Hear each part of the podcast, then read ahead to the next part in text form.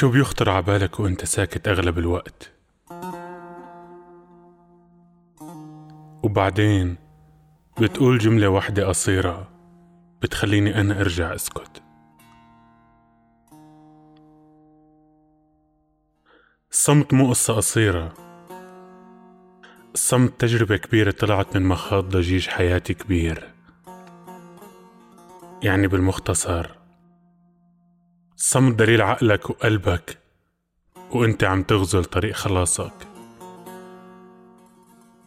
بس أكتر شي بيستفزني إنه أغلب الأحيان ما بقدر أقول كل شي دفعة واحدة بس تجي قريحة الحكي. كون مقرر أقول بس جرب أكتب بطل قول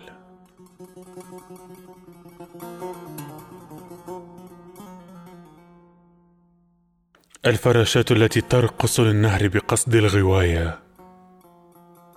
تعرف تماما أن النهر سبيل الغرق.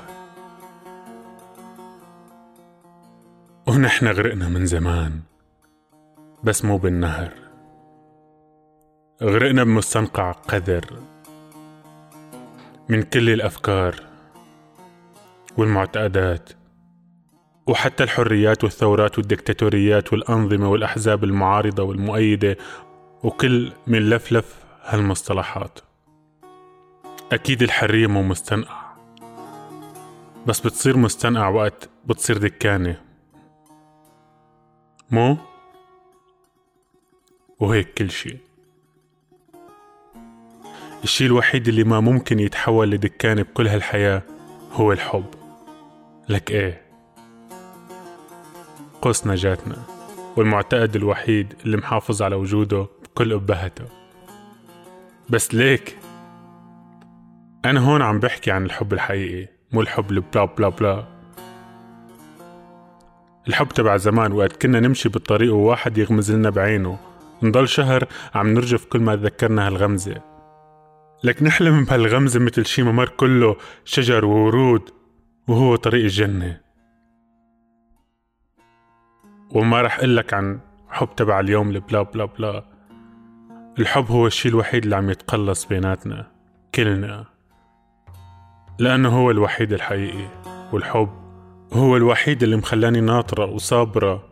واسمع موسيقى وغني وأرقص وأكتب أكتب حب. لولاه كنت متت من زمان. إيه شو بيخلي البني آدم متحمل كل هالحمولات اللي عكتافه لولا شي حلو؟ وناعم ورقيق عم يستند عليه ليكفي شوية وقت من عمره.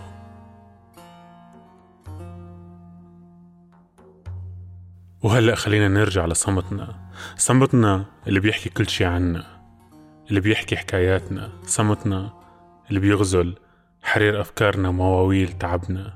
صمتنا اللي بيحفر فينا الكتير من الحكمة والحق.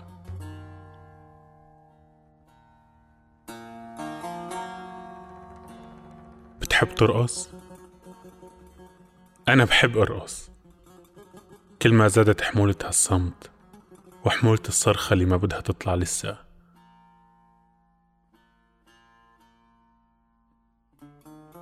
بس أكيد رح تطلع هالصرخة شي يوم على شكل غنية.